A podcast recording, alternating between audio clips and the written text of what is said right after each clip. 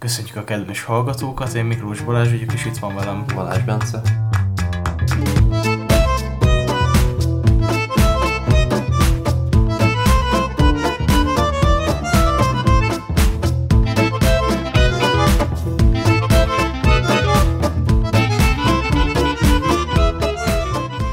Műsorban a koronavírus jelenlegi magyarországi helyzetéről, a korlátozásokról fogunk beszélni, Beszélünk arról is, hogy mi történt igazából a héten a magyar politikában, úgyhogy ez egy rendkívül aktuál politikai adás lesz.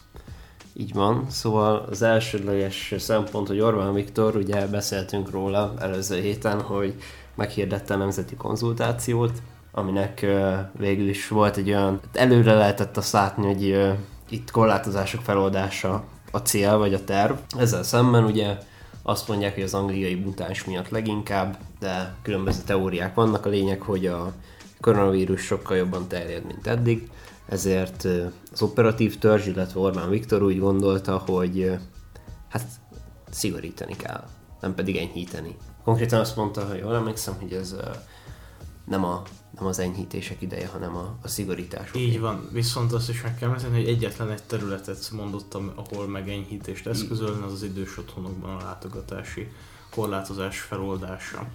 Illetve egy helyet tudunk, ahol konkrétan ö, szigorítás lesz, az pedig a határon lesz. Pontosan mi a, a a határon, hogy talán beutazással kapcsolatban, hogyha jól tudom, szigorúbbak lesznek a feltételek. Egyéb dolgokról még nem mondtak semmi konkrétumot. Igen, tehát most kifejezetten a mutáns vírus variáció miatt vannak ezek a, ezek a korlátozások i- ilyen szinten fenntartva, illetve most már azt is tudjuk, hogy március 15-ig maradnak ezek, és akkor fogják felülvizsgálni mind a konzultációnak az eredményét, mind pedig azt, hogy hogyan lehetne az akkori vírus adatokat figyelembe véve majd enyhíteni. Így van.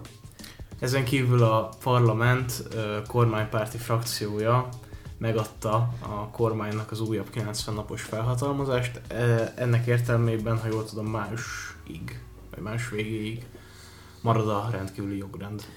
Igen, hát itt volt egy botrány egyébként, mégpedig az, hogy az ellenzék nem szavazta ugye ezt meg, szokásosan most már mondhatjuk azt, és az egésznek a lényege az volt, hogy az ellenzék azt mondta, hogy a kormány visszaél a hatalmával. Ebben e, ez e a különleges jogrend által kapott hatalmával visszaér a kormány. Nem hát, tudom, mi a véleménye. Hát igen, mert ezt látjuk is, hogy az előző felhatalmazásnál is egyből egy alaptörvénymódosítással, illetve egy választó törvénymódosítással kezdtek, úgyhogy jogos az aggodalom és a, jogosak az aggályok az ellenzéki, az ellenzéki oldalról, viszont viszont továbbra is a, a járványügyi helyzet megkívánja azt, hogy, hogy rendkívüli jogrend legyen, az más kérdés, hogy ezt mire használja a kormány.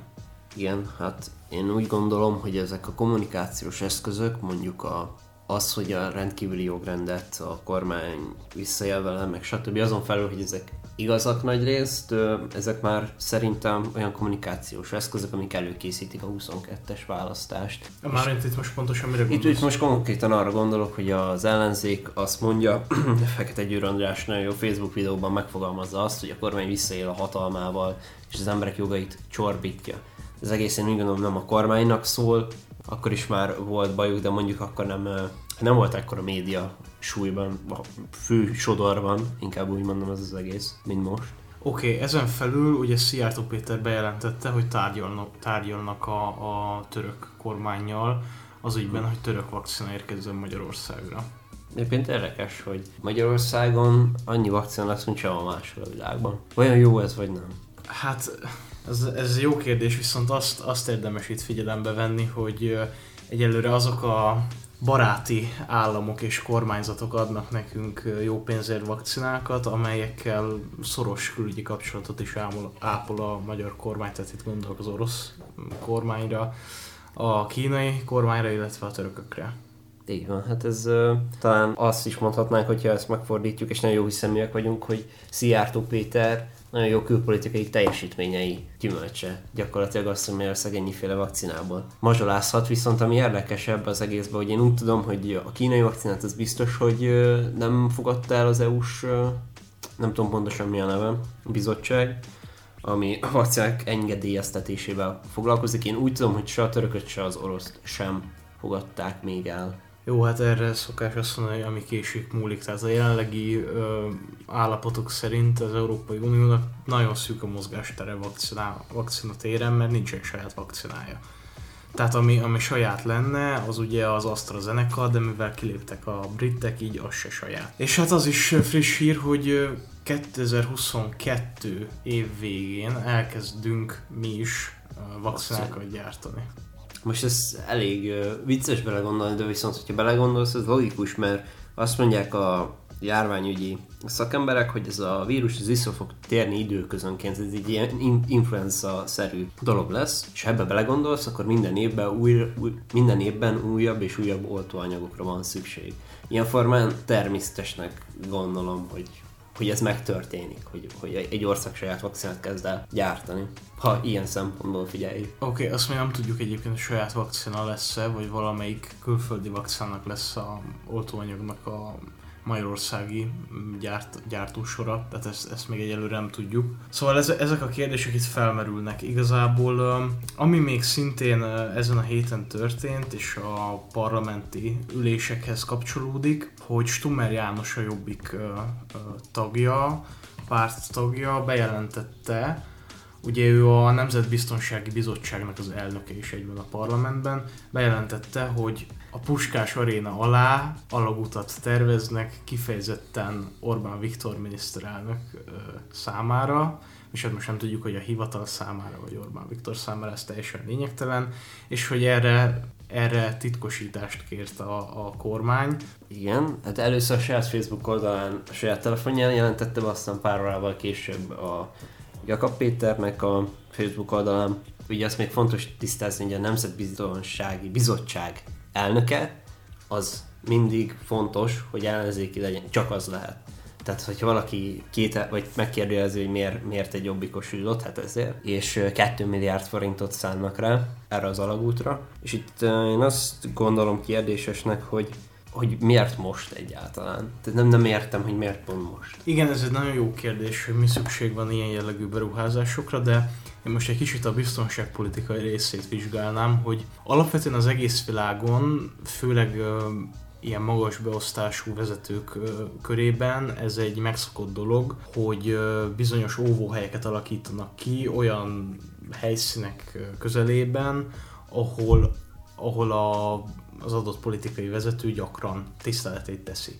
Na most feltehetően van ilyen a parlamentben is, van ilyen a Bud- Budai Várban is, a Sándor Palotában is, a Kármelita Korostorban is, és most úgy néz ki, hogy a Puskás Aréna is egy ilyen kiemelt uh, helyszín lesz. A miniszterelnök számára lesz fenntartva egy ilyen úvó hely vagy alagút. Igen, hát azt mondták, hogy ez amúgy nem a miniszterelnöknek van, hanem az odaérkező VIP vendégeknek egy olyan lehetőség, hogy másik kapun idézőjelbe menjenek be létesítménybe. Viszont itt az a kérdés, hogy akkor miért nem, miért kellett ezt odavinni Nemzetbiztonsági Bizottság elé?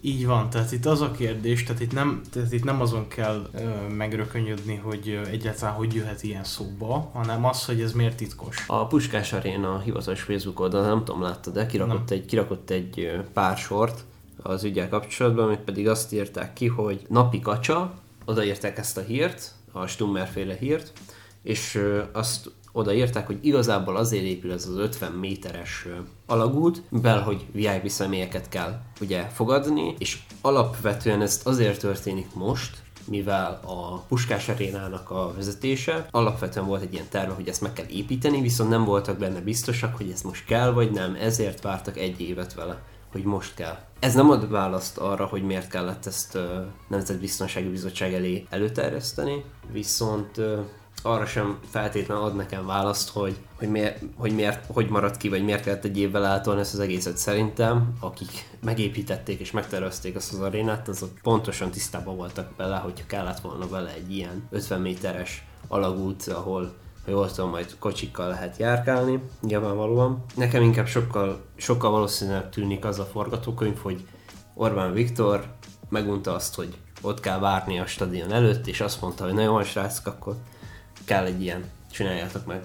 Egyébként neked van személyes tapasztalatod futballmérkőzések biztosításában. Így van. Most szerinted egyébként az ilyen új generációs magyar stadionoknál mekkora szükség van, van ilyen, ilyenekre? Tehát mekkora, mekkora a, a VIP vendégeknek a kitettsége igazából mondjuk akár a futballszurkolók felé? Én nem azt mondom, nem azt gondolom, hogy itt kitettségről van elsősorban szó, hanem arról, hogy ezek a VIP vendégek eddig úgy közelítették meg a stadiont, hogy le, le lett zárva nekik gyakorlatilag majdnem egy egész utca, ahol addig is meg volt állva, meg volt állva az élet. A szurkolók nem tudtak bemenni. Ugyan, ugyanazon a kapun mentek be a VIP személyek, mint a szurkolók. És ezért én alapvetésnek tartottam volna, hogy kell egy ilyesmi dolog a Puskás arénában. Viszont ezt nem tudom felfogni, hogy miért kellett erre egy évet várni. És eddig nem volt fontos, akkor most hirtelen miért lett fontos. Oké, okay, ezekre nem kapunk választ, viszont akkor maradjunk a, fo- a focinál és a futball témánál. Ugye ez is a héten pattant ki botrányként, hogy uh, Gulácsi Péter, a magyar futball válogatott első számú hálóőre, kiposztolt Facebookra egy, egy képet a feleségével, és azt a kommentárt fűzte hozzá, igazából röviden, hogy a család az család, ez nem is lehet kérdés, és igazából itt azzal érvelt, hogy 14 éve él a külföldön, profi sportban dolgozik 14 éve, számos emberrel találkozott, különböző nemzetiségekből, kultúrából és vallásról vagy életfilozófiáról legyen is szó, és igazából ő azt tanulta, hogy ez, és hát azt tapasztalta, hogy ezáltal a világ csak színesebb lesz, és hogy a legfontosabb a szeretet, az elfogadás és a tolerancia egymás iránt. Nagyjából ez a, ez a fő üzenete a Gulácsi posztnak. Na most erre nagyon-nagyon durván reagáltak a szurkolók. Igen, hát értető, nem? Most, hogy, mint mondtam, nagyon sokat töltöttem én Fradi tábor mellett, mint egy évet. Ők, akik lemennek, szurkolnak ultrák, általában hazafi as, jobboldali érzelmű, sok esetben kormánypárti emberek, akiknek azért, hogyha a magyar válogatottnak a kapusa egy ilyet kiír, ez tudod képzelni, hogy ez mégis milyen uh, érzelmi reakciókat válthat ki. Persze, és itt nyilván itt már bejön az, hogy mennyire kirekesztő a futballkultúra, és itt most nem csak a magyar futball, futballkultúráról beszélünk, hanem ez világszinten ez egy jelenség nagyjából, legalábbis Európában teljesen biztos, és hogyha itt most behúzzuk azt a szempontot, hogy a FIFA-nak, és illetve az UEFA-nak évek óta folyamatos kampányt kell folytatnia amellett, hogy a, a közönség, a futballt követő szurkolók és maguk a játékosok is nemet mondjanak a rasszizmusra. Tehát van egy ilyen szlogen, hogy mondj nemet a rasszizmusra. Így van. Ö, most semmit eszembe annak a futballistának a neve, akinek például banán dobtak be a szurkoló. Daniel Alves. Daniel Alves. A... Jó, igen.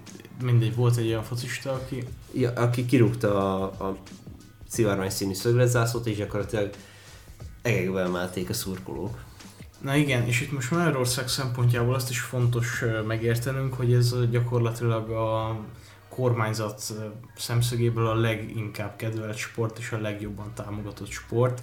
Tehát gyakorlatilag Magyarországon az oligarcháknak futballcsapataik vannak, illetve most már oda jutottunk, hogy hát akár futballbajnokságok is lehet, a Csányi Sándor személyében az egész Magyar Labdarúgó Szövetségnek ő a vezetője, szóval ezen a szinten van a magyar futball, tehát így, ha lehet ezt mondani, be van tagozódva a magyar egyetemes futball életbe az, hogy az, az, hogy milyen a kormányzatnak a működés és a kommunikációja. Mi a véleményed erről? Hát most inkább csak azon gondolkoztam közben, hogy inkább visszatérnék magára a posztra, mert én nem láttam olyat még egyébként magyar futballistát, és mindjárt majd reflektálok arra, amit mondtál, de hogy nem láttam még olyat egyszer sem magyar futballistától, hogy közéleti dologban megnyilvánul. Akármilyen közéleti dologban, szerintem az elmúlt 20 évben, vagy 30-ban ilyen nem nagyon történt. Ez egy meglepő, és szerintem Gulácsi nem tudom, én, én, én tényleg meglepődtem ezen, és hogy vállalt ezt az egészet, hiszen biztos, hogy hatalmas szurkolótábort veszít, illetve majd a Pesti tévében megpróbálja bemagyarázni, hogy Gulácsi nem érti az egészet, és azért mond ilyeneket. De az, hogy a magyar jobb oldal, meg a Fidesz szó szerint be van tagozódva a labdarúgásban, Hát ez teljes mértékben megfigyelhető, főleg, hogy a Fradi, mondjuk Kubató által vezetett Fradinak a verőemberei állítják meg a népszavazást egy nénikével, tehát hogy népszavazási kezdeményezést, meg kettő kopasz verőemberrel, meg a láttunk nem egyszer példát arra, hogy a Fradinak a verőemberei mentek oda a ligetbe, mentek oda kilakoltatni, meg stb. Tehát nagyon szoros összefüggés van a jobb oldal, illetve a, a labdarúgás, meg a Fidesz és a labdarúgás között.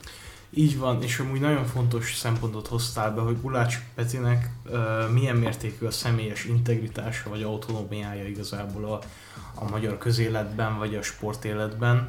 Tehát, hogyha itt most kifejezetten arra gondolunk, hogy uh, ő mégiscsak a magyar futball válogatott első számú kapusa. Tehát ő egy uh, megkérdőjelezhetetlen tagja a mindenkori magyar válogatottnak, és ráadásul, vagy csak közösszod ráadásul egy olyan játékos, aki nemzetközi sikerekben a legeredményesebb jelenleg Magyarországon. I- így van, tehát egy nemzetközi szinten is elismert labdarúgóról beszélünk, akinek van akkora mozgástere, hogy ilyen jellegű kommentárokat meg tudjon tenni. Viszont ez, ez azzal is jár az ő pozíciója, mind a csapatban, mind a sportban elfoglalt pozíciója, hogy van is mit buknia. Tehát igazán nagy tétje is van annak, hogy ő egy ilyen ö, gesztust tesz igazából a magyar LMBTQ közösség felé, és, ö, és igazából itt, itt erről kéne beszélnünk, hogy, hogy egyáltalán emiatt érheti-e őt akár retorzió, vagy ő már a sértetetlen kategória, és megengedheti ezt magának nem, nem tudom elképzelni, milyen retorzió érhetni. Ugye mondjuk, Németországban él, Németországban Mondjuk focizik. nem hívják be a válogatottba. Á, esélytelen. Nem, nem hiszem. Nem, nem hiszem, hogy ez reális. Oké, okay, egyébként én sem gondolom, csak kíváncsi voltam a véleményedre.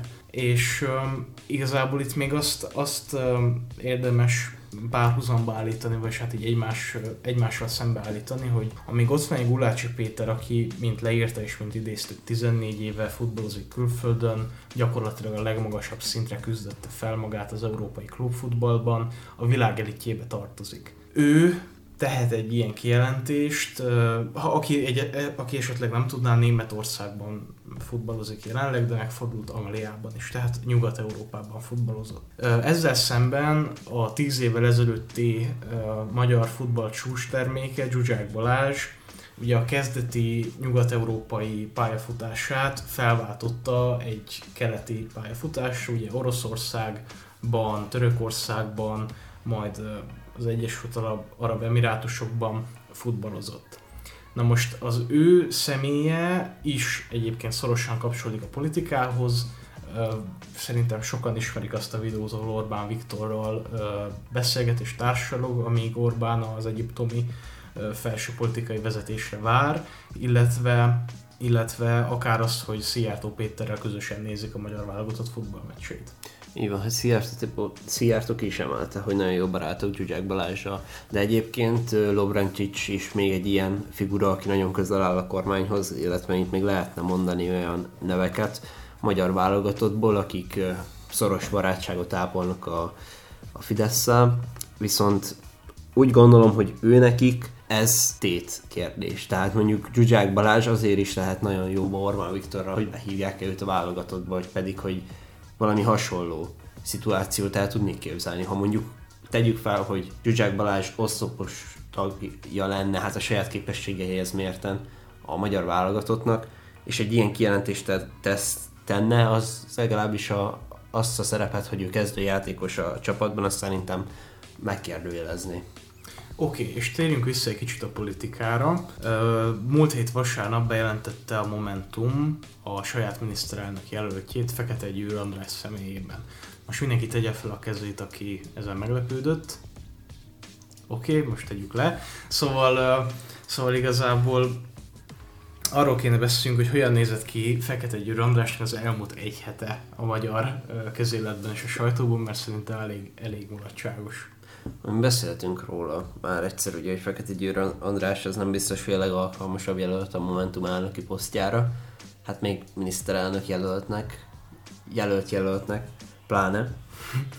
És uh, ugye én már felhoztam egyszer azt, hogy Róna Jegon az ATV-ben, hogy mondhatjuk azt, hogy alázta meg Fekete Győr Andrást, viszont arról beszéltünk itt a múltkor Balázsra, hogy most volt egy egészen összeszedett interjúja a napokban. Ez egyébként, amit... tehát múlt hét vasárnap jelentették be az ő indulását a, az előválasztáson, és rá egy napra, egy hétfőn napra. volt az átérőben az interjú.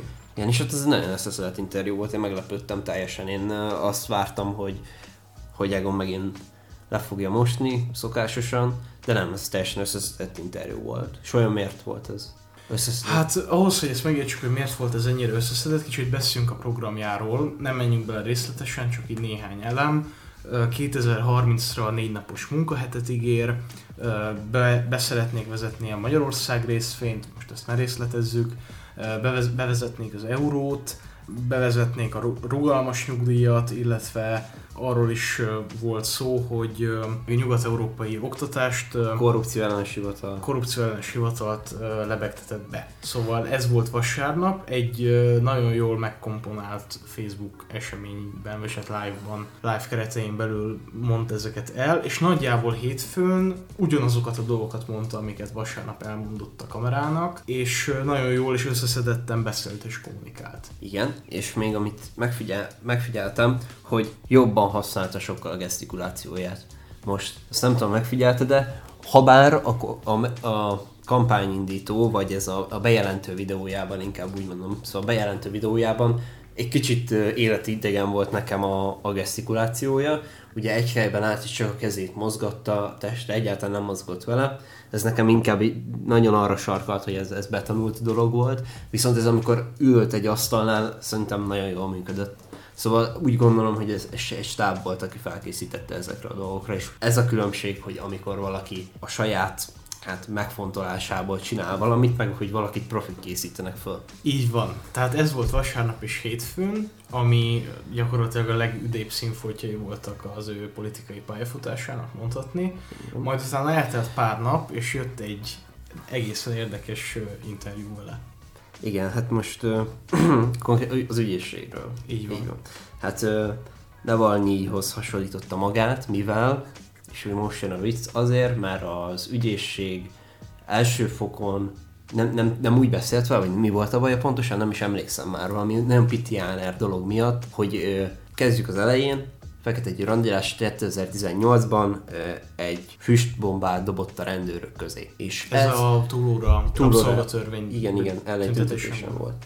És ő azt mondta, hogy minden tettének vállalja a következményét, felelős érte, stb. Viszont úgy gondolja, hogy ez nem büntény, és ennek nem kéne bíróságig elmennie. És jogász ember úgy gondolja, hogy első fokon úgy bánt fel a bíróság, ahogy Oroszországban Navalnyi a kapcsolatban járt el az orosz bíróság. Így van, most aki nem tudná ki ez a Navalnyi, ő igazából az orosz jelenlegi politikai vezetésnek, tehát nagyjából Putyinnak az ellenzéke. Ugye ő a legfőbb kritikai hangadója, akit most újra kiadtak Oroszországnak, és most az orosz bíróság elé citáltak, illetve most börtönre is ítélték. Jó, két év börtönre ítélték. Na most ezt nem teljesen értem, hogy hogyan lehet gyakorlatilag a világpolitikában az egyik leg ominózusabb esetet a saját példádra ráhúzni. Igen, tehát itt főleg, hogy ha az arányokat nézzük és behetesítjük a pozícióba, itt nem csak az ország kisebb, nem csak az ügy kisebb, Orbán is kisebb, és Fekete Győr is kisebb. És ha eb- ezt a metaforát nézzük, vagy ezt a hasonlatot, akkor azt látjuk, hogy hogy ilyen szituációba keveredni, ahhoz, hát nem tudom, minimum érzéketlenség kell a, a közéletben való mozgáshoz, de, de egy ilyen kijelentést tenni az, hát nekem ez nagyon ilyen hatház is volt, vagy nem tudom, nekem egyből ő jutott róla eszembe, hogy ha valaki ilyet mond, vagy olyan lesz lassan Fekete Győr András, mint ezek a tipikus, old school politi- magyar politikusok. Úgy érzem. Na igen, és egyébként ugye még mindig Navalnyi, hogy őt most ez körülményesen mennyire koholt, vagy mennyire nem koholt vádakkal, de bíróság elé állítottak. mindaddig Fekete Győrről videófelvétel készült, sőt ő ezt így reprezentálta a nyilvánosság elé. Ráadásul ugye őt ö, nem fenyegették meg börtönnel, viszont ugye az a baj, hogyha elindul ellen az eljárás, és másfél évre őt ö, előzetesbe rakják, akkor nem indulhat miniszterelnök jelöltnek. És ez ennél félelme, és ezért csinálja ezt az egészet. Oké, okay, tehát akkor nagyjából ez volt Fekete Győr Andrásnak a felévelése, majd a tündöklésének a bukása. Így van, hát ez a római birodalom, nem tudom, 700 év itt, ez most csak nem egy hét. Így van, köszönjük szépen a figyelmet. Köszönjük figyelmet.